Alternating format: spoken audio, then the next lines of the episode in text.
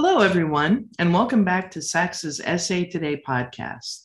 My name is Michelle Boettcher, and I'm an associate professor at Clemson University. I'm also your host for this program. Today, I'm pleased to be talking with Dr. Denise Williams Klotz, Assistant Director of Multicultural Student Affairs at Iowa State University, and the author of How to Fail at Flirting and the Fastest Way to Fall. Denise, thank you so much for talking with me today. Thanks so much for having me. I'm a Georgia alum, so SACSA was my first uh, professional organization home back in the day. Beautiful. There's a, it is a small world, right? Yes. We're going to talk more about that in just a second.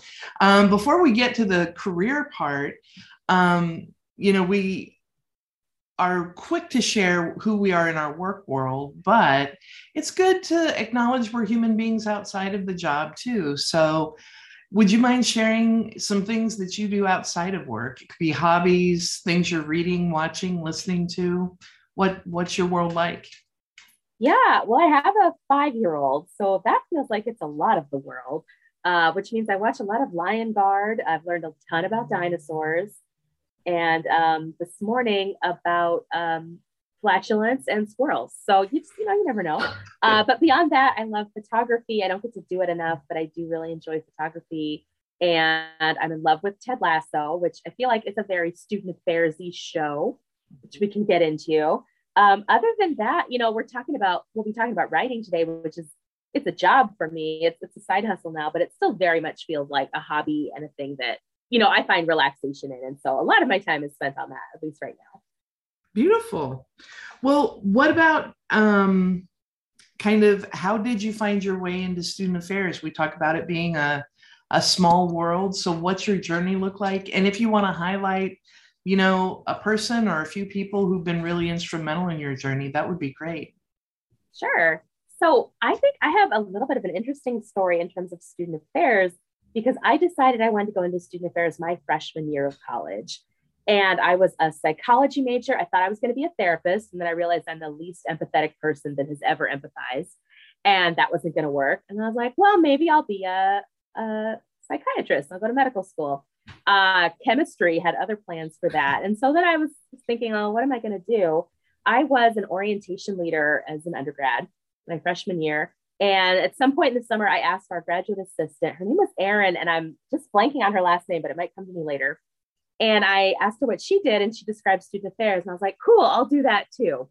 And then at that point, I just decided, you know, I'll go all in. And so took every leadership opportunity. I joined um, NASPA's mentoring program. It used to be um, uh, MUF, it's NUF now. Mm-hmm. And just, you know, full board dove into student affairs, and it was the right choice for me. And so that's kind of how I got into it. And then I went to the University of Georgia for the master's program and that's where I met um, Dr. Merrily Dunn, who was my major professor, who said in a lecture about, I think it was about Kohlberg, but stood on a table and said, I am my meaning making structure, and made a big house with her hands. And I actually think about that all the time. I have it written on my bulletin board in my office. I actually used that when I was writing my romance novels. Um, and so it's been really cool to talk with her, you know, just throughout the years. And she's read, she's read my books, which is really cool uh, and then got into housing. And I thought I would be a housing lifer. And then I left after a year and a half. and then um, went to orientation. I thought I would be an orientation lifer and left after a year and a half. And now I've been in uh, programming roles around serving students of color and DEI work for the la- over the last 10 years. And so that's really where I found a home in student affairs and then doing lots of data type things. And so I always say that my job involves like working on a spreadsheet and then ordering pizza and then somebody crying in my office and then like repeat. And so that's a really good fit for me. That's that's kind of my balancing act. That's great. And that I I think you've hit on all the key phases of student engagement right there. So, yes, exactly. Uh, it feels like there's a theory that you should be writing up about that to put into practice. So yeah, yeah, that feels like something I don't have time to do, but I'll um, I'll pass that on. I actually um oh, and then like I researched with my my research area is student veterans, and I got my PhD uh, five, six, seven years ago. And so I have that as the side. And I actually thought a, an interesting research project would be student affairs and the side hustle. mm-hmm. and like why people do side hustles and what they are and what they get from them. And then I sort of reminded myself that doing research is kind of a side hustle. That's not part of my job. Right. or is it what I get paid for? So maybe let's like think about that. That's great. Well, and that it sets up the transition to my next question perfectly. So thank you for that. But hey, I'm here for you. I know, I know. That's why I really wanted you as a guest because you're going to make me look so good.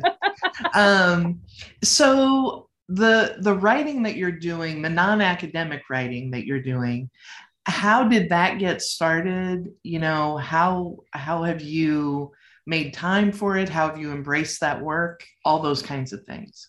All the how yeah. questions. so um I always loved to write, and I would write like little stories and really horrible angsty poetry eh, in my teens. And I just always loved to write. But then I started graduate school. I didn't really have time to write anything that wasn't academic. I was in my work. I was busy, um, and so it kind of fell by the wayside. But it's always something I've loved to do. But I never thought much about it. It was just sort of a, oh, there's nothing on TV. Let me write this horrible little poem about a thermos full of green jello, which that's a real poem I wrote, and it's awful. Um, so in 2016, my son was a newborn and I was back to work and it was 2016. I don't know if that needs any more explanation. And um, I sat down one night after he went to bed and I was like, I'm just going to write something small. I just felt like I was losing myself, like I was buried in work and momming and life. And I just wanted that creative outlet. So I sat down to write what I thought would be a funny little short essay on the role that exes play in shaping us. And then I just kept coming back and writing it. And I didn't know how to write fiction at all. Uh, and so that was a lot of editing. But eventually that turned into my debut novel, which is How to Fail at Flirting. And it changed a lot, but it really came from a place of um, I just wanted to feel connected to something that was just for me and finding myself. And that's what that story is. And it's, I'd love to say that I planned all of the things that that book turned into, but I fell backwards into them because, again, I didn't know what I was doing. But in the end, there was a lot in that book that speaks to finding yourself and higher. We can get into all of that too, but that was kind of the the journey. And so I finished that book and I thought, oh, this is maybe kind of good. I'll show it to some friends. And I showed it to them and it wasn't good. So I edited it and I was like, oh, maybe I'll find some writers and and see what they think. It still wasn't good. So I edited it again. Anybody who's ever written anything kind of knows that iterative process. I had a lot of reviewer twos in my world. And um, finally, I thought, well, maybe I can self publish this. And then my friends were talking about publishing and they, you know, were bringing up things like querying. And I was like, yeah, I definitely know what that is as I was Googling it. And that's how you go about finding a literary agent. And a literary agent is a lot like a film agent. Like they represent you and then they sell your book, they pitch you. And it's a super competitive process. It's mostly about people telling you no or not responding at all. Um, and that's how I connected with my agent and then got involved in publishing and sold the book. And it's just been a whirlwind for the last several years that I never planned on because it really started as there was nothing on TV. And I need to do something that doesn't involve this three month old. well, and I know we're going to talk more about kind of what other projects this has led to, but um, does it st- you you sort of indicated this earlier, but does it still give you that this is for me and this is a, a place I can go, not just when there's nothing on TV, but you know, when there's something I ideas I want to play with or whatever, is it still like a rejuvenating or a and does it bring you energy, I guess? Yeah, you know, it usually does. I um I have four books out next year. So I've been on a deadline since like July for all these different books uh, with one book or another. So at a certain point, that was maybe less rejuvenating and more um, I just need to knock this out so that I can get paid. Um, but yeah, generally it's it's creative and it's fun and it's you romance. So I write, you know, it, uh, there's some heavy stuff in my books too, which we can talk about, but there's a lot of banter and like dad jokes and steamy times and, you know, things that for me are really fun to write and like to bring humor in and to just like create a world is getting to be creative in a way that I don't get to be usually in my day job or in my other student affairs side hustles or in the other roles I have on campus. And so it's also like, you know, flexing a different part of my brain. I also actually think that writing and particularly like getting reviews as a write as a fiction writer has made me a much better like reviewer for like the editorial boards and the journals I review for. Oh, yeah. Like I think I was good before, but I don't know if I was super kind. Um, and I think it's made me more empathetic, but also I bring some of that fiction pacing, structure, knowledge when I'm reading or writing academically now too. I love that. Well, let's let's talk about the first book. So, you know, without spoiler alerts or including spoiler alerts, however you talk about your work, how would you describe the first book? The the content, you know, if you want to yeah. talk about how it evolved over time and how your life in higher education informed it, whatever you want to say about this first book. Sure. So, um, How to Fail Flirting came out almost exactly a year ago today from when we're uh, taping this, so December 2020. And um, I always try to give a, I always do give a content warning for this book because it's not physically in the book, but the heroine is a survivor of uh, intimate partner violence, uh, sexual harassment in the workplace. That comes up and is on the page. Um, there's a brief moment of like physical interaction. And so I have a detailed content warning on my website if folks are interested, but you want to see that first. Um, and so as I talk about that, I'll talk about it at a high level. Mm-hmm. But the heroine is Dr. Naya Turner. She is a math education professor at a small uh, liberal arts college in Chicago. I made up the college, it's not real. Uh, her department is on the chopping block as a new uh, president has come in and is looking to shake things up and make some changes, which, you know, some people could maybe relate to. She is in a space where she has been out of this uh, violent relationship for about three years, but she really has not done the work for herself to begin that healing process. So um, as we start the book, she's very closed off. She um, does a lot of kind of avoidant behavior that we might see in somebody who's dealing with that. So um, you know, covers herself and kind of tries not to step out of line, tries not to be noticed. Um, has really dived in, dived into her work, but also is in this space now where she sees that she's missing some things for herself and wants to get her life back. And instead of doing the very healthy thing of deciding, hey, let me go to therapy and figure out how to do this, she takes the other route, the type A academic route, and makes a to do list of things she wants to do. And so the whole book is really framed around this to do list. And it starts out with, you know, I'm gonna I'm gonna flirt with a stranger. I'm gonna put myself out there, maybe on one night stand. Um, in addition to all these other things, and cut to her first night out. She meets the hero. They share a lot of bad jokes and some ice cream, and he's afraid of heights. And they go to the top of the John Hancock building and do the the lookout. Um, and it's just kind of this magical space where she finds this person she can trust. And so throughout the rest of the book, it's really figuring out how to be with that person. Uh, but along the way, it's also dealing with the university politics, um, dealing with her own trauma, dealing with the um, possibility that she might lose her job, which is really where she's put her entire being into, and then ultimately finding herself. And um, what I love about this book that I did not expect is that since it's come out and it's been out for a year, I still get messages at least once a week from people who are reading it who say, I saw myself in this story. Um, whether I was in this kind of relationship or, um, you know, maybe not to that extent, but I've dealt with this in my life, like that journey. And again, I, I would love to say I planned that. I did not plan that. Um, but to see how pervasive those experiences are I knew that on a logical level, but to hear from people I know and then to hear from strangers, yes, this mirrors my experience. This was my experience in higher ed. The more uh, frightening was colleagues in student affairs saying and in academia saying, is it based on this person? This the the villain, is it based on this person? And I was like, uh, no, but let's talk about that. Right. Um, and that was where a lot of that came in. And I think folks who are in higher ed uh, can see a lot of common things at this university. The the college professor who I actually really love, he's not based on anybody, but I kind of love him. Uh, but you know, wanting to shake things up and the different kind of faculty archetypes you see around the table and the just the way kind of that uh, you interact with students. The book opens with kind of a smart aleck student in a classroom uh, trying this professor and her just kind of judging him. And I remember my dad read it and he's like, I like it, but I don't think professors would ever think students are annoying like that. And I was like, oh, well, yeah, they will.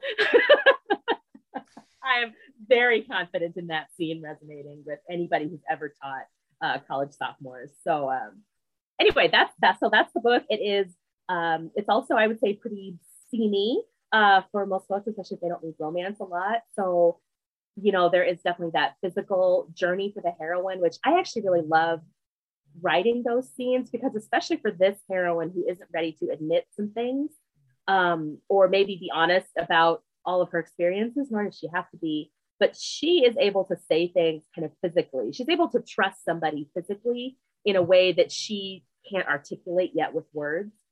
And I think that that's true um, for the hero to a lesser extent too. Yeah, you know, when I was, um, I, I sort of did a combination of reading and listening to it, depending on, you know, what my time looked like. First of all, I want to say the student, Quentin or Quentin, um, he's not in there very much. He, it, it's just like almost a recipe where it's just the right amount at just the right times you know um, and so i liked his his little trajectory um, adjacent to her world but one of the things that struck me uh, it just um you know when you would reference and I, I don't think this gives too much away to say this previous um abusive relationship, this previous partner shows up in the book. And your ability to go from lighthearted, flirty banter, you know, and a lot of this is over text, but not all, um, to everything stops. I mean, that happened. It, it was just so um i don't even know what the right word is like natural doesn't seem like the right word to use, but believable. It it just felt like you were right there with her when those moments happened. Yeah, and I think um, that happened through a lot of a lot of editing and hearing from a lot of you know a lot of takes of writing that. But you know what I ended up really liking about the book and kind of how that landed too is this idea of that like simultaneity of our experiences. And so, mm-hmm. so many of us are walking around, and again, we're in student affairs, we know this, we see this daily. So many of us are walking around with trauma that has shaped us mm-hmm. and that is, it may be fresh, it may be a long time ago, it may be something we feel like we, we are healing from or we've healed from, it may be things we haven't addressed. But so many of us are walking around with, you know, traumatic experiences that have shaped us. And that doesn't preclude us from joy. You know, it doesn't preclude mm-hmm. us from silliness or laughter or love or good sex. Uh, you know, it doesn't preclude any of that. But we, st- you know, and sometimes that that trauma is the story, and sometimes that trauma is the character. And mm. so I always try to keep that in mind when I'm writing. Is it the story or is it the character? Mm. And when I think about it being the character, that's sort of how we did that balance of yeah, again, they're telling, you know, they're telling cheese puns. There's like 17 cheese puns in this book. Um, and they're having this, you know, fun, flirtatious texting. And then, you know, when she comes into contact with her abuser, her mind shifts to a different place, like so many of us, you know, might. Uh, and so that's kind of the line I tried to walk. And in my second book, that comes up as well, and less so in some of my later ones. But um, I, I do think that's very real. Mm-hmm. And mm-hmm. that's what some of the folks who have messaged have commented on that they like seeing a character who was like them, who felt like them, who reacted to things like them, who who flinched sometimes and who hid sometimes and who had flashbacks sometimes, um, still get a happily ever after mm-hmm. and still have a believable relationship. Mm-hmm. Um, but it is in a first person point of view. And especially for me with the audiobook, I'm like, I wrote this, but I listened to the audiobook and I'm like, what's going to happen next? um, the narrator is really amazing. Uh, but I think that that's part of it too. And so if you're in the head of the character, you mm-hmm. kind of see all those thought processes too. Well, and I feel like you did, you had such a soft touch with so many issues. I mean, this is a pretty fully developed character, but you don't, it's not like, oh, here's everything that she is all at once. You know, there were different things that came up at different times, and all um it's like when you would find out something new about her, it's sort of, oh, I wonder how that might relate to this. And it just um I don't know. I, I guess I've read enough where that just can feel very heavy handed. And you need to know all of this before you can engage with this character. And that was not my experience with your work. It was you'll you'll learn about her as we go. You know i'm not gonna give you everything up front. And i love that. You know i i really thought she spoke the way she would speak instead of talking to me as the reader hey just so you know these things about me i'm going to have this inner monologue and catch up to speed so yeah um, that happened through editing because i definitely call it an info dump in writing and so that was interesting too but going from academic writing to, to mm-hmm. fiction because initially I was like, okay, well, this is the lit review, and let me like give you all the information you need right here so that you can understand everything that happens later, um, which works very well with my academic writing and does not work in fiction because, again, people don't just, I mean, I guess some people do. I've read George R. R. Martin where they just monologue for a while, but um, most of us don't do that. And especially when you're in a first person uh, point of view, you, you know, you try to shape what's in their head like they would actually be thinking. Like you probably wouldn't sit around and reflect on all your own social identities right. at one time. Like that.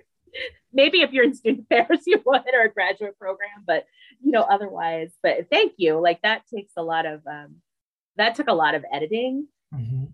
But I, I like to write that way. I think it's kind of fun to like reveal different things about a person. But yeah, there are a lot of issues in this book. I mean, there's there's academic politics, which may just be traumatic for some of us because mm-hmm. work in higher ed. But you know, there's all of the the aftermath of abuse. She talks, you know, briefly about kind of how race and racism affects her day. She's a multiracial woman.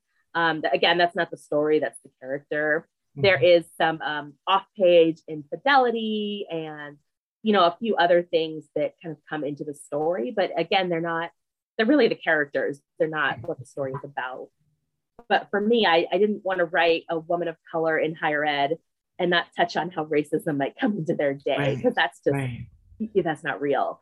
Um, and and that comes up, I think, in some of the other books I've written too with some other people and other identities, and not that it's always about trauma. Sometimes it's just about kind of different life experiences. Mm-hmm.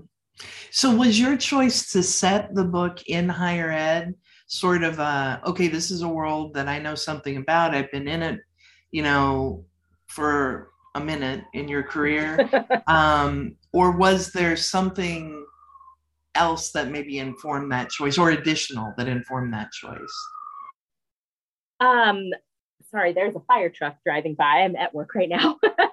um, I always knew the, I didn't know a lot about the character at the beginning, but I always knew she was going to be a professor.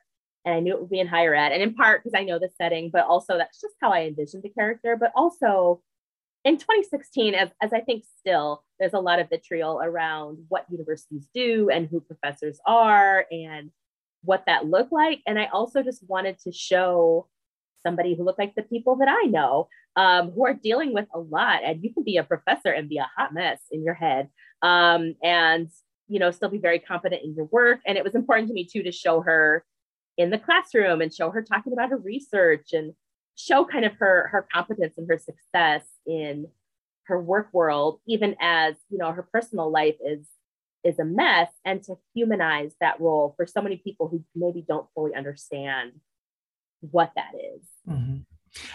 and so she is like a pretty innovative professor in a college of education um, around mathematics and so, how did that choice sort of, or was it a choice or was it something that just sort of unfolded?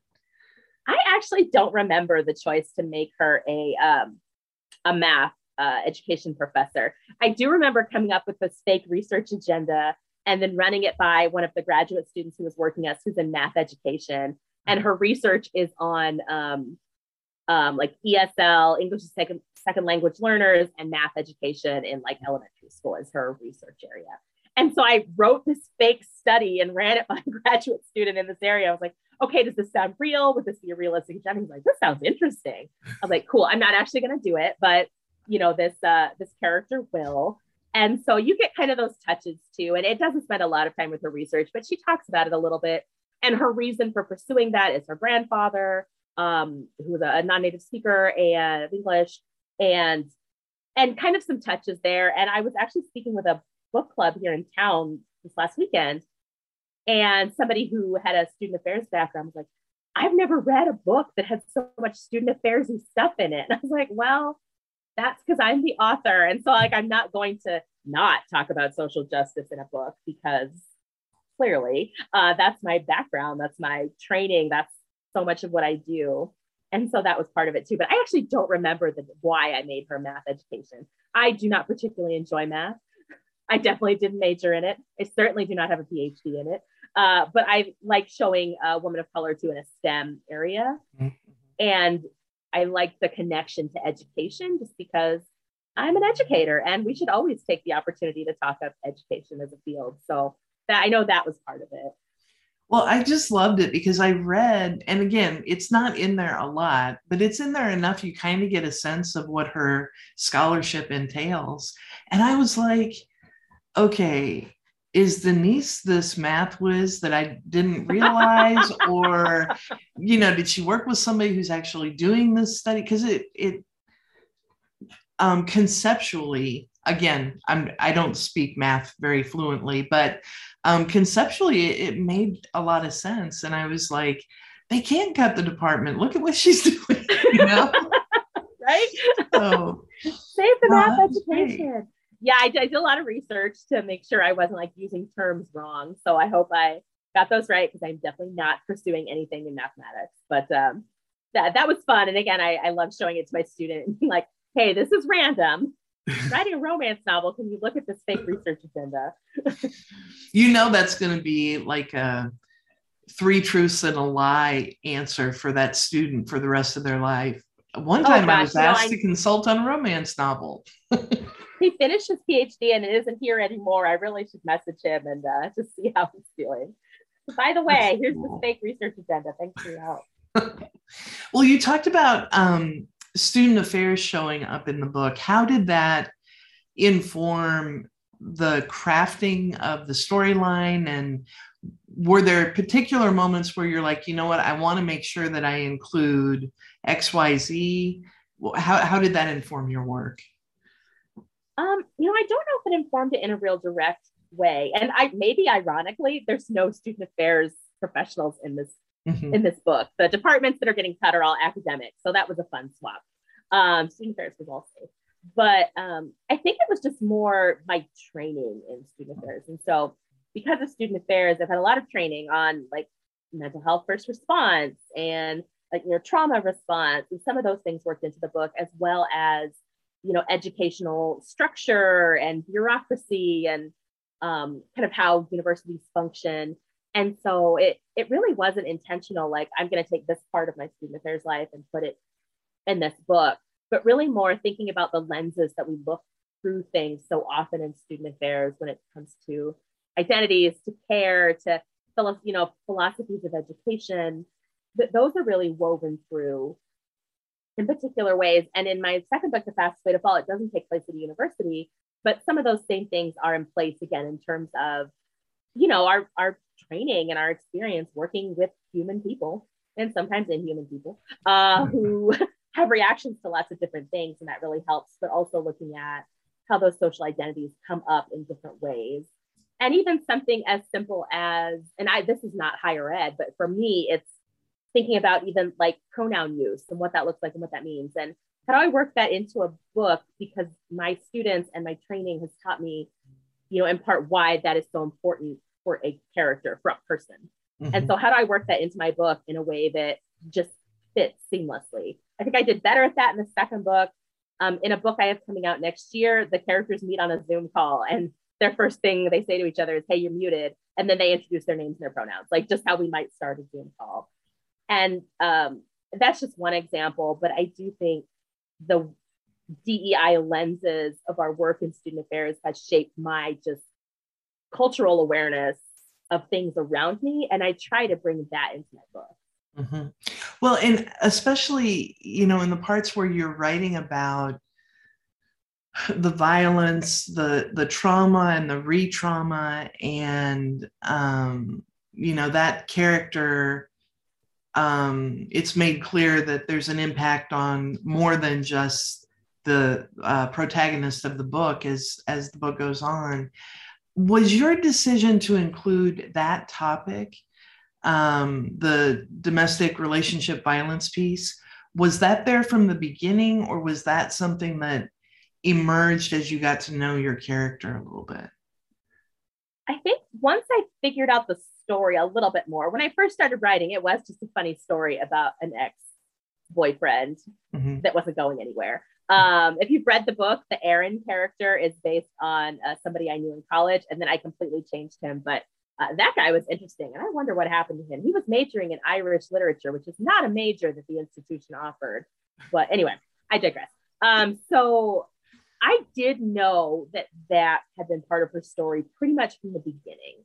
Mm-hmm. Um, it, it, took some different shapes and I added and, and changed a bunch of things. But I really thought about, you know, who's this character? She's thrown herself into work. Why has she thrown herself into work? And that came to me pretty early on.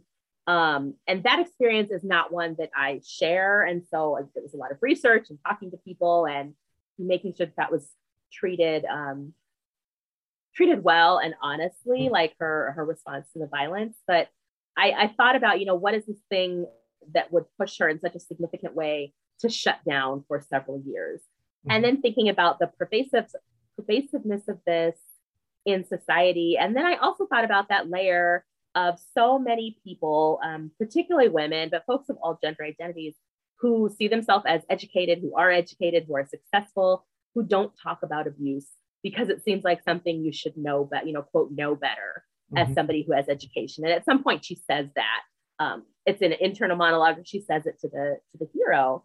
Uh, but I think that that's real, and so I wanted to give light to that too, and not just her ignoring that, but her living in that space of I don't admit that I've been traumatized. My friends know I was in this relationship, but I don't talk about how it's still affecting me because I'm educated. I'm a professional. I have, you know, I have all this years of education. I should quote know better, which of course is just not true. Mm-hmm. Uh, and so I, I kind of knew some of those things going in, but then as I did more research, talked to more people, edited it more, I think that that definitely got flushed out.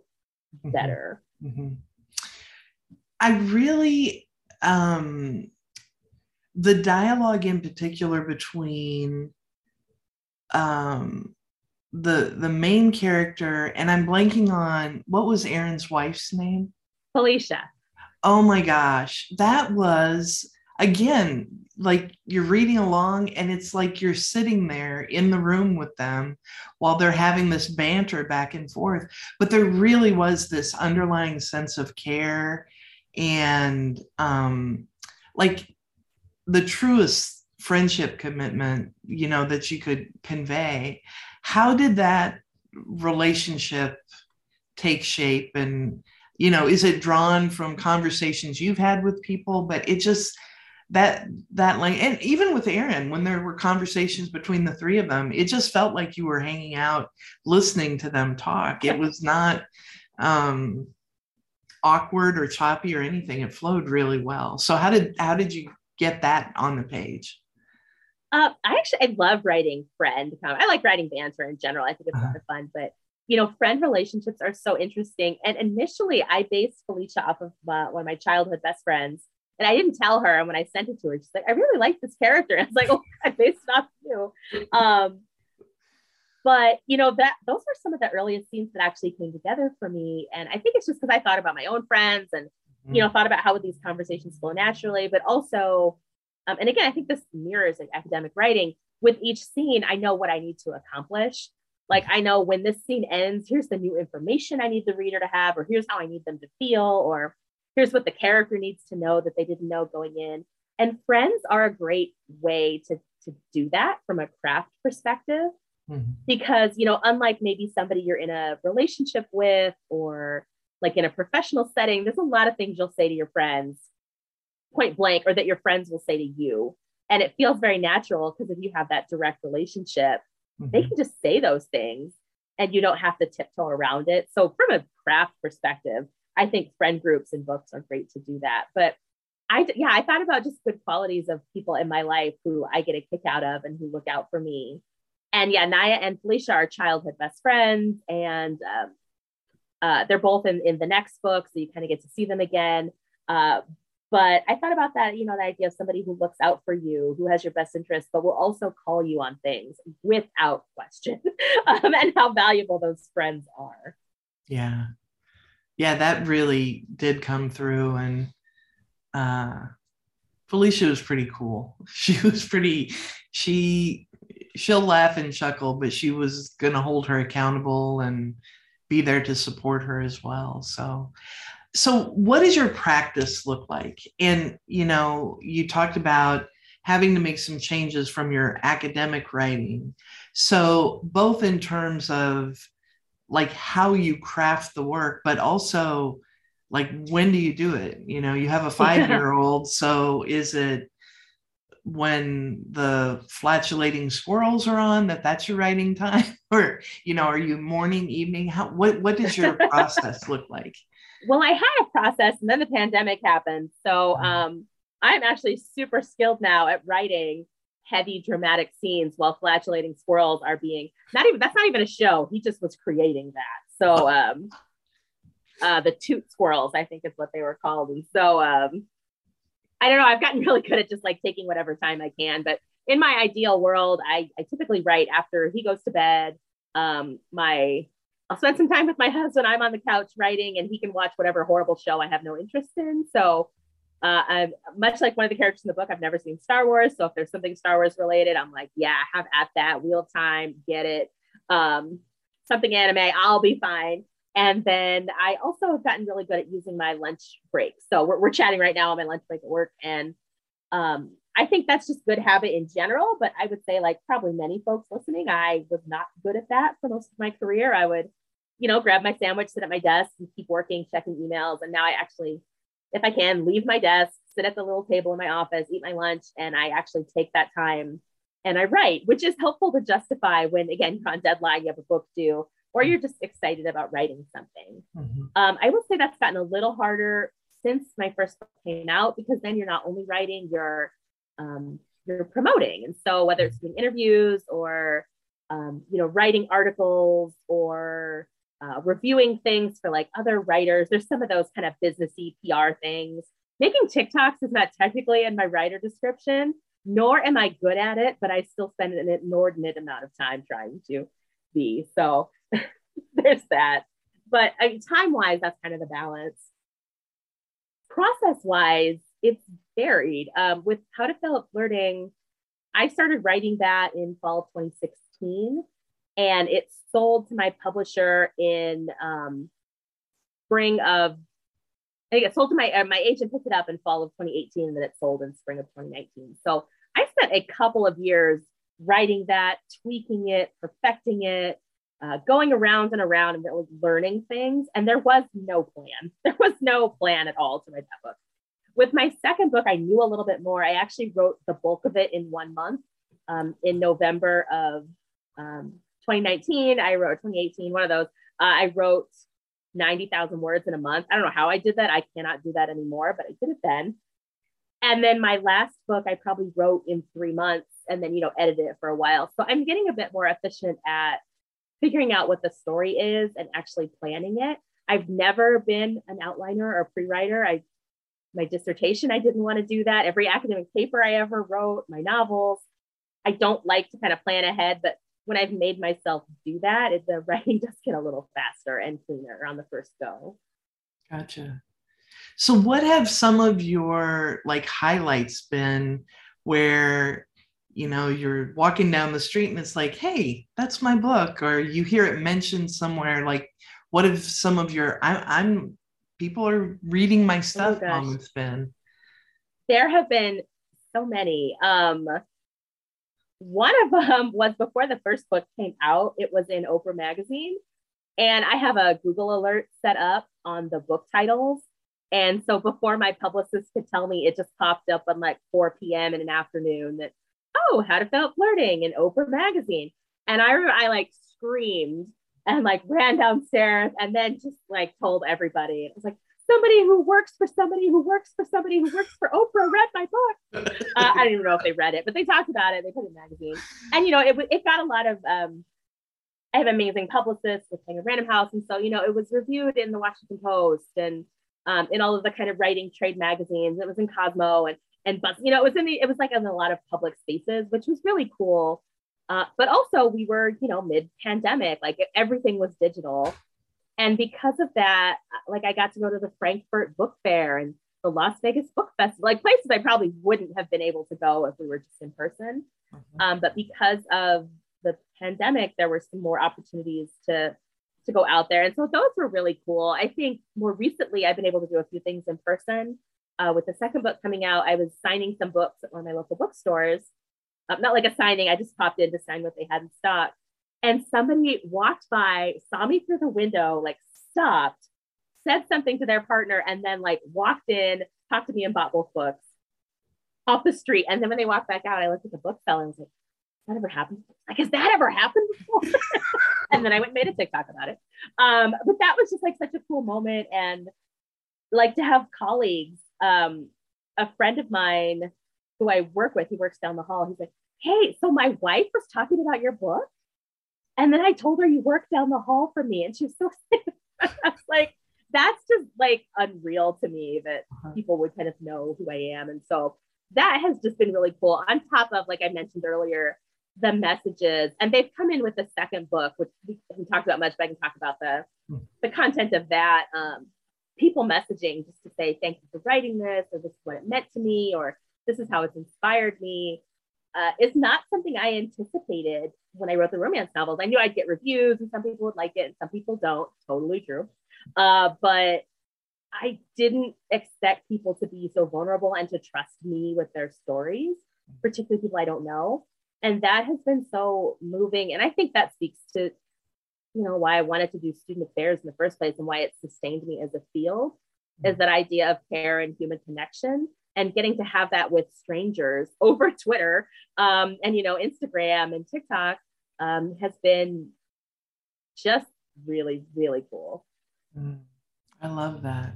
Well, yeah, why don't we take some time and talk about your second book? I know you've got others lined up. Um, what what would you like to share? You know, sure.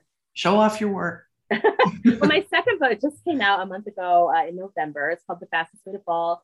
And the thing I was so excited about this is the idea for it actually came uh, at the Women of Color Network Retreat um, at Iowa State, uh, which uh, is at 10, 15 years old. I actually hadn't been involved um, very much with the program, but I was there at that year and we were doing some activity that I think I was leading or maybe I was participating in. I don't remember, but it was a self reflection activity. And this is like, this will get me kicked out of student affairs, but I actually actively hate having to do self reflection um, and like sitting quietly and being with my thoughts. It's just not my jam. I don't enjoy it, but you know, we make our students do it. So I was playing along. And either I asked or the person facilitating asked, whoever did that, the question was, you know, what was a time you felt strong or something along those lines? And at the time, I thought about being in the gym and I thought about being on the elliptical and just finishing like a really hard workout and the, beating the person next to me and like in our competition. Granted, the person next to me was probably in their 70s and they did not know we were competing, but I knew we were competing and I won. and you know, that feeling of just for me feeling like I could take over the world. And I had just finished drafting um, How to Fail Flirting. We haven't sold it yet, uh, but I was thinking about what I wanted to write next. And I thought about, you know, what would it be like to meet the love of your life in that moment where you feel like you could take over the world, um, where you feel so strong and so good about yourself. What would it mean to meet the person you love in that moment? Mm. Um, I'm married and I was at the time. So I wasn't trying to like meet somebody at the gym, but that's where the idea for the fastest way to fall came from. And it centers uh, Britta, who is a fat woman who is an aspiring journalist. And she has the opportunity to review a body positive or fitness app or an app that's supposed to be body positive.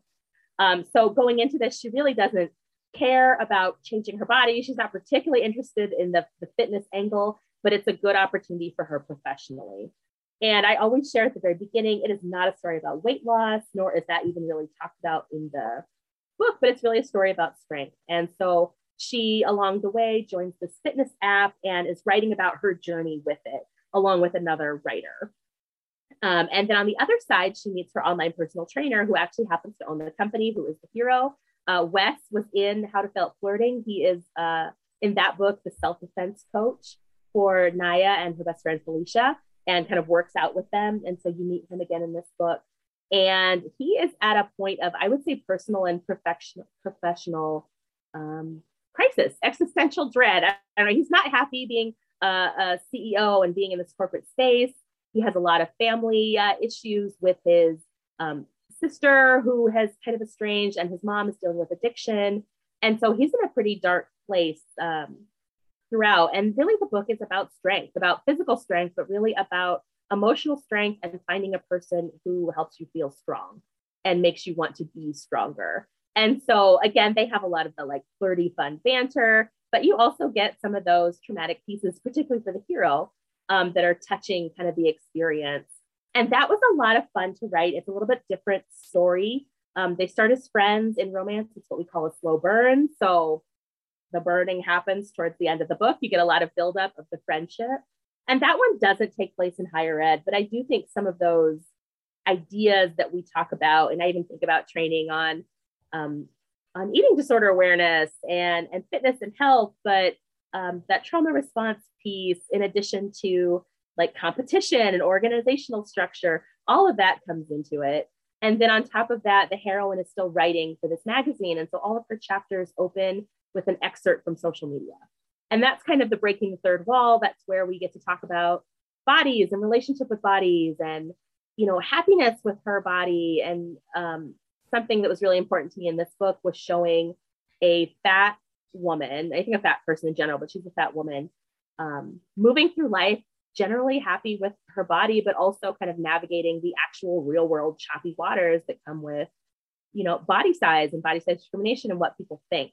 Um, so that was um, in romance, that's kind of a third rail. You're not supposed to touch it. And I decided, let's do that with my sophomore novel. Uh, but I think it, it's really landed well with people. And that's really exciting. Uh, and again, it's a lot of fun and flirty. And the hero is pretty dreamy if you like heroes. And I think the heroine's pretty dreamy too. Um, so yeah, that book is out now, The Fastest Way to Fall. And for all of my books, I have content warnings on my website too, if folks kind of want to see what they're getting into. Mm-hmm. But I distinctly remember I early on in drafting this, I put out a call for some friends to read it. And I particularly was looking for folks who identified as fat or who were very into exercise, just to get, you know, reactions and how the book was landing. Mm-hmm. And a former student who's now in student affairs asked me, is it, um, you know, what's the tone of the book? Is it, is it fat positive or is it fat, um, fat, um, fat phobic? And I remember like pausing on that. And I think at the time I just said, I think it's fat neutral. Like it's really not about fat and body size, it's more like our relationship with our body. But I thought about that a lot just in terms of those issues that our training, I think at Student Affairs helps us to raise. I don't know if that person ever read the book, actually, I should follow up with them. But um, I think I landed on the right side of that. But that was really weaving in a lot of those past experiences and again, not directly in a higher education setting because that's not where it takes place. Um, although I do mention being the last, uh, submitting your housing contract late and ending up in the residence hall you didn't maybe want. So there's a little bit of student affairs there. But, um, that one also touches on education and the role of teachers. And the, the hero grew up, you know, his mom was an addict, he grew up in poverty, and he talks about here are how teachers shaped my experience. Um, mm-hmm. here's how they shaped my life. And you know, he, and education comes up in several ways in that book too, in terms of um, the hero and kind of what he wants to do and, and how helping kids can be a way um, to kind of find some satisfaction. So don't want to give away any spoilers, but that is all in the second book. Do you have are are there characters? So I know you are you have other books in process coming out soon, I think. Mm-hmm. Um, do you have characters from your first two books showing up in those books as well or are they new scenarios new people what what's the vision yeah. for those books so for all of my novels they all take place in the same universe i say so they're all standalone you could read one and not read the other and not miss anything um, but yeah in the you know in the second book you get to go to the wedding of the people from the first book and you get to see some of those characters and the um the aaron character that you talked about is is in the second book and you know they're looking for partners with the the school programming they're doing and so you see them. And in my third book you get to see some of those characters as well. So it's all in the same universe which i think is fun just because you know you meet these characters and if you like them you want to see them again. I also have this little tick where if i write especially a woman character who is kind of the bad guy or the villain i want her to have her own story down the line and so uh, one of the, I would say, antagonists from the first book, um, who was connected to the hero, is in the third book, and you see her kind of in a different light. And I, I think that's just my jaunt at smashing the patriarchy. But um, that's all the same. I have three novellas that are out next summer that are all in a new universe. Um, I think I mentioned Thurston University or something along those lines, but that's about it. You don't meet any of the characters from the other books. And those are really fun to write. They're all short, they're all about 30,000 words, so about a third of a novel. And um, they all take place in and around this fictional airport. And so, you know, you're with an airport dog groomer and a frequent flyer who end up having a fake dating relationship inside the airport. So, if you can think of dates you might go on during a layover, read the book because I, I brainstormed all of them. And then the second is actually uh, in academia. So it's two rival faculty members in chemistry. I think I put them in chemistry. And uh, they have to travel together on a five institution tour to talk about STEM education. And so you get a touch of their research agendas too, but I could couldn't fake it quite as well with chemistry. So I had a two hour conversation with a chemist so I could get enough words in there that made sense. Um, and then the third one is two best friends who meet on the Zoom meeting when they're in college. And now they both work in the airport and they have to solve the mystery of a missing love letter before one of them leaves the country on a study abroad trip in five days. And so those are a whole new universe, but it was fun to craft them. And they're kind of lighter stories. There's not as many like heavier social issues in those. And so I hopefully it'll be a good summer escape. Should not have planned to write four of them, four of those books in one year. That was a lot. Uh, but I turned in the last one two days ago. So whew, deadline met. That's great. I kind of love that you, um, because you said earlier that chemistry was your obstacle to medical school, but who has the last laugh now, chemistry, huh? Right, right. Well, let's see if I got all the, if it makes sense once it's edited, but. right. Well, okay. So I was thinking about this as we've been talking, and I know that you've done I, I don't know if you keep track, but I know you've done quite a few interviews. So, what should I be asking you? What have other people asked? And you're like, ooh, that's a really good question. And I'm gonna take some notes for future episodes. But what what what should I be asking, or what other things would you like to talk about? Oh my gosh. Um, I think you had good questions. I've actually never done an interview that related to student affairs. Like folks uh-huh. have asked me about academia, and that's when I have to explain, oh, I'm not a professor, but I teach sometimes, I explain student affairs. Um, and so this has been fun to like link those two worlds because in my head they're very linked, but mm-hmm. you know, most people don't know what student affairs is, and so that's a whole different thing. Um, so you know, I think what I'd really love to talk about that we've touched on is that reaction to people and um, thinking about like heavier topics in romance. But I think the other thing for me that's been interesting is just the response of colleagues in general. Um, and I don't know if anybody, excuse me, listening is thinking about writing or is a writer. But when I first started writing, particularly writing romance, and someone would say, Oh, what are you doing? I would say in a real small voice, Oh, I'm writing a book. And they'd say, Oh, what's it about? And I would say in an even quieter voice, It's romance. And then in barely above a peep or a whisper, I would say it's pretty steamy.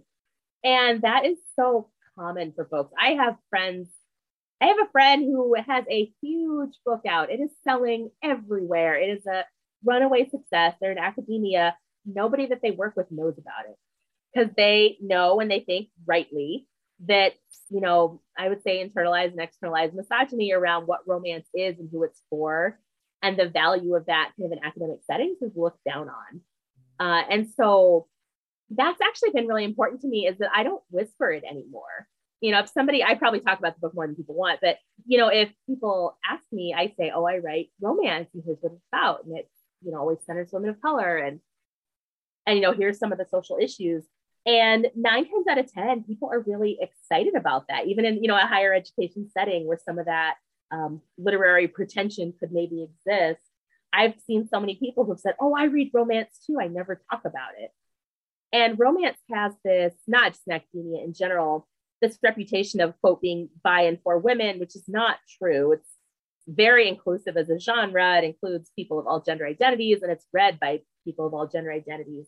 But there's this idea that if it's a love story and it's you know marketed to women or has traditionally been marketed to women, it's it's fluffy, it's not literary, it's poorly written, it's it's mommy porn. You know, there's there's so many different like terms there. And so I like being able to challenge that in some ways because romance is not everybody loves reading romance, which is fine, but you know, romance as a genre is doing so much around so many of the tenets that we talk about in affairs around equity, around inclusion, around um, you know power and agency, around um, sexual liberation. Of so many things that we know to be part of developmental processes. Those are happening in romance novels, and it's more fun to read them in romance novels than it is to read them in an article uh, because it's about people. It's a story. It's a love story. Um, and so I try to share those things when I can because I do think it's a genre that's doing a lot and is still often looked down on. And you know, if somebody gets snarky with me, I'm also just, you know, I'll drop a little flex and be like, "Oh, well, my book's coming out from Penguin Random House. How are you living?" um, I haven't had to do that much, but I actually teach a class on it now. It's an honors seminar that I teach my friend Emily Wilcox. This will be our third year teaching it, and uh, we called it uh, "Moving Past Bodice Ripping Towards Shredding the Patriarchy: Romance Novels as Tools for Social Justice."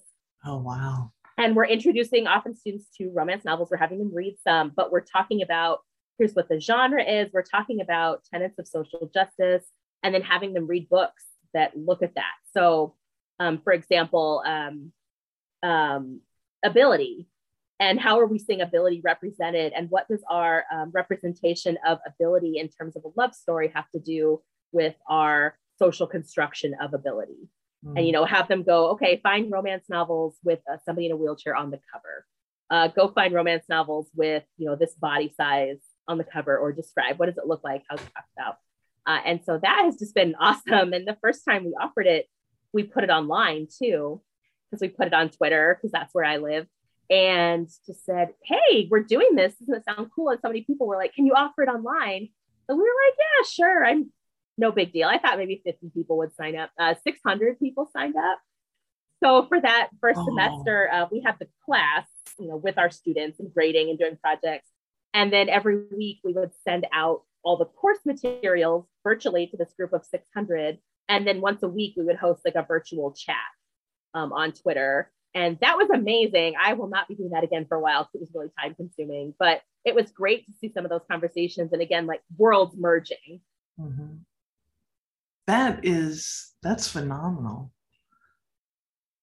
Okay, that, that's my pitch to anybody listening who doesn't read romance novels. I can give you a bunch of recs, but there is so much going on with with inclusive romance and again especially in that lens alone there's just so much joy to be had there in thinking about how we and how our students can see ourselves in love stories and you know see love stories that look like ours in there whether that is around again age ability sexual orientation gender expression um, uh, race and ethnicity like there's just i don't know so much there. So you bring your student affairs insight and experience to your romance writing will you ever bring your romance writing to academic publication? Like would you just oh. in you listening to you talk about this course i'm like i could see that as a book or a journal article or uh, have you thought about that? Or is is that not the direction that you want to go with the work? What are your thoughts I actually haven't thought about that, but now my mind is spinning. And we we shared the same major professor, and so every time I tell um, Anne one of these ideas, I feel like I get a new assignment. Um, but that you know, it would be interesting to write. Even I think about like just the practice of teaching the class mm-hmm. and thinking about different ways to talk about DEI and social justice. And you could teach that class with fantasy, you could teach that class with sci-fi. Mm-hmm. Um, obviously, that wouldn't be as much fun as romance, but uh, you know, you could teach that in so many different ways. And yeah, I hadn't thought about that, but now I'm like, oh, what could I be presenting at NCORE NASPA this year? Seriously, um, student affairs in the side hustle because it's yeah. it's interesting. It's also interesting to learn a new business, like a new field. Mm-hmm, mm-hmm. So I'm I'm not not a fully seasoned student affairs professional, but I've been at this for a while and I've been at my institution for a long time. So I maybe have a little bit of professional and institutional hubris. Mm-hmm. Uh, but then I entered this whole new world of publishing, which, if you can believe it, is maybe a bit more um, convoluted than higher education and a bit more maybe traditional in a lot of ways. And so it was figuring out, you know, how do I be a new professional again? Like, how do I figure out who the players are? And of course, I have an agent who can help me with that. And I have you know, an editor and a, a PR and marketing team at at Berkley with Penguin Random House who are amazing and some great friends and mentors. But it also took me back to being a new professional in student affairs. You know, like I went to my first conference and I had to figure out like what do we do with this romance conference? I only got to go to one before that organization kind of ended and very publicly, which you can find. Um, and then the pandemic, but it it was kind of that throwback to not changing careers, but like figuring out a new professional identity too. Mm-hmm, mm-hmm. Okay, so um, people are listening to this and they're like, you know, I might want to get started if it, whether it's this specific genre or not.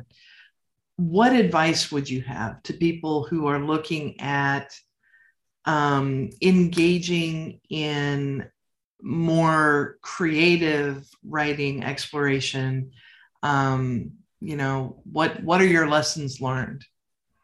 Several. Um, the first is, uh, and I think this is actually true for all writing, but the role of a first draft is only to exist.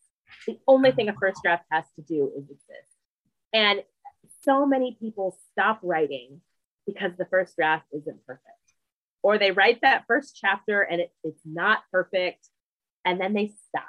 And there are many points in writing where you want to stop, uh, in my personal experience. But um, yeah, I think if we get around that, and I'm actually working with, um, he was a student, he's graduated now. Um, it's asked me to be kind of a writing mentor. And I was like, I don't know anything about that. Uh, but, you know, that's what we've been talking about that idea of how you keep going. But that's the first and foremost is, you know, write the draft.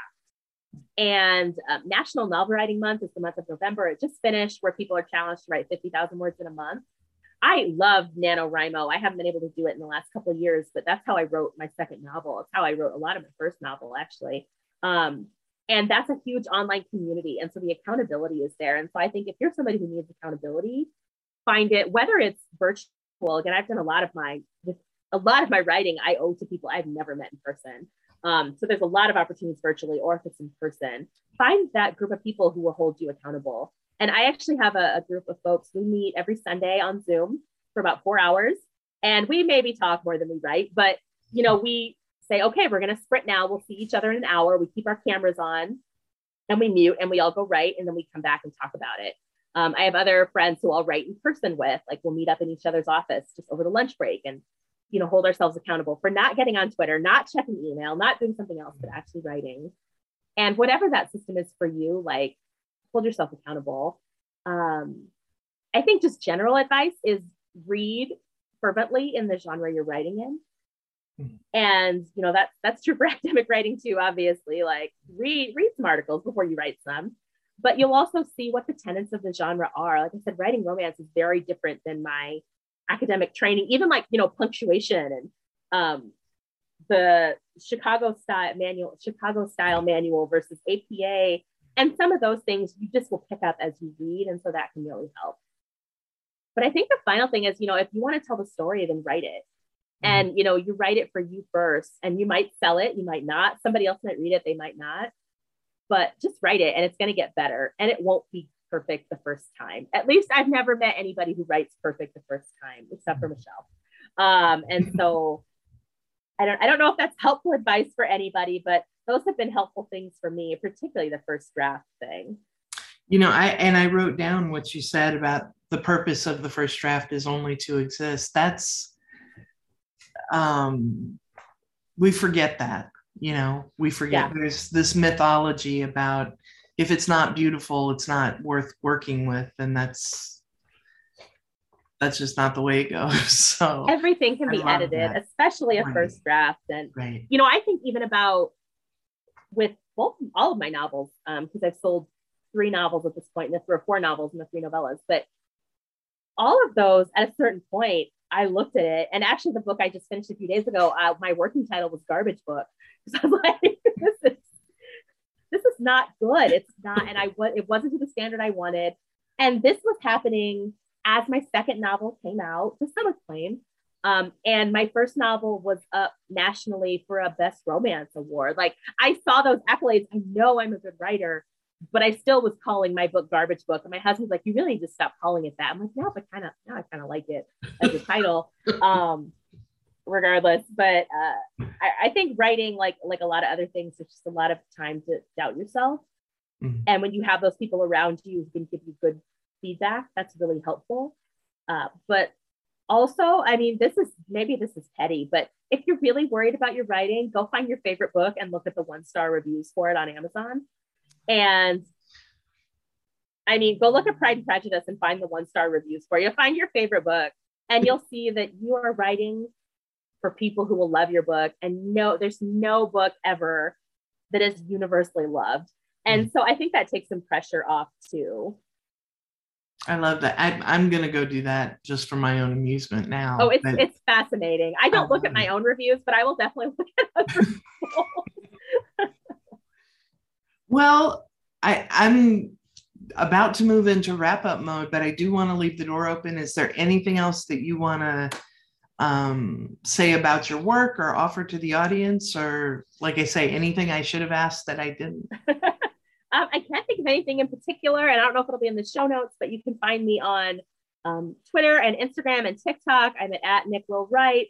My uh, on my website is uh, uh, DeniseWilliamsWrites.com and I have information on all the books there and you know the purchase information, but also like the content warnings, the summary, some of the accolades. I also have puzzles for both my book covers, which uh, I don't know if you're still in puzzle mode. I am, but it's kind of fun to do. Uh, and some other like goodies um, that I have on there. So all that information is, is on my website. And again, you can find me on all the social platforms if you want to see me making a fool of myself. TikTok is pretty good spot for that. I look a little bit cooler on Instagram than I am in real life, and TikTok's or uh, Twitter's just a, a chaos demon version of myself, which is maybe how I am in real life too. We need different spaces to surface different things. So, well, the last question I have for you is, um, and this, I mean, overwhelmingly, the energy in this conversation has been really positive. So it's not like, you know, let's bring ourselves out of this downer place. That's not the point of the question. But what is something in your wor- world right now? It could be related to your writing, work, life, family, whatever. But what's something that is bringing you hope? Um, there, there are a lot of things. Um, probably my son, um, who is five and eternally joyful and so creative. It makes me so happy all the time. The squirrel toots. Uh, maybe that'll turn into a book. I don't know, but um, he just always brings me joy in that he finds these different outlets. And he's an only child. He just started kindergarten, and so I get to see him kind of starting this educational journey mm. in the way that he does. And I don't know. I think children bring, I think, a lot of joy. So maybe that's kind of a cop out answer, but it's just really fun, like seeing the world through his eyes. Like he got his second COVID shot yesterday. And the way he was excited about that and just framed it in like the way that we would frame it and like how he kind of took his own take on it. I don't know. I just I think that's really exciting to see a kid grow into their own person, but also just start to make sense of the world. And he's just a really creative, kind of weird kid. Um, and so that is that's really fun to see.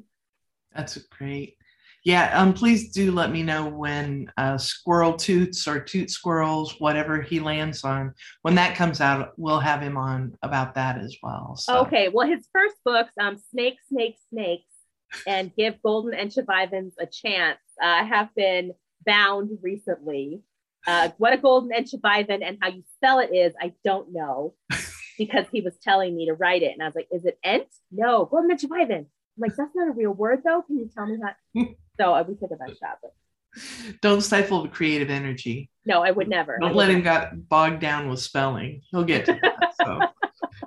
Well, thank you again, Denise. I mean, I really I enjoy our conversations, and this was a great one, and um, just fun to learn about your process and your success. And um, I wish you all the best, and I hope you get a little bit of a break before book five is due. So.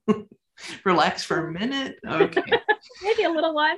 Thank you so much for having me on. And this was so much fun. Again, I've never done an interview that connected back to student affairs. And so I love it. And yeah, maybe uh, I'll be thinking about that research agenda, maybe a, a meetup at one of the conferences for people who want to write or are writing. I just have to believe it would it would be like, hey, would you offer this online? And you've got a session and you're like, yeah, I hope 15 people show up. And then it's like, you know, spilled out into the hallway, standing room only kind of thing. So because I do, I think the idea of addressing issues around race and patriarchy and all of the topics that you talked about, it almost seems counterintuitive that you would do that through romance, but not the way that you've talked about it today. So yeah, yeah. Reframing that whole concept is is really cool. So well okay, I'll think about it. okay. Well, when you write that article, then we'll do a follow-up episode to this. Oh one. yeah. Well, I assume you're gonna co-author it with me. Oh, all right. Okay. Sweet. That was easy. and if you're listening, look, we're being productive.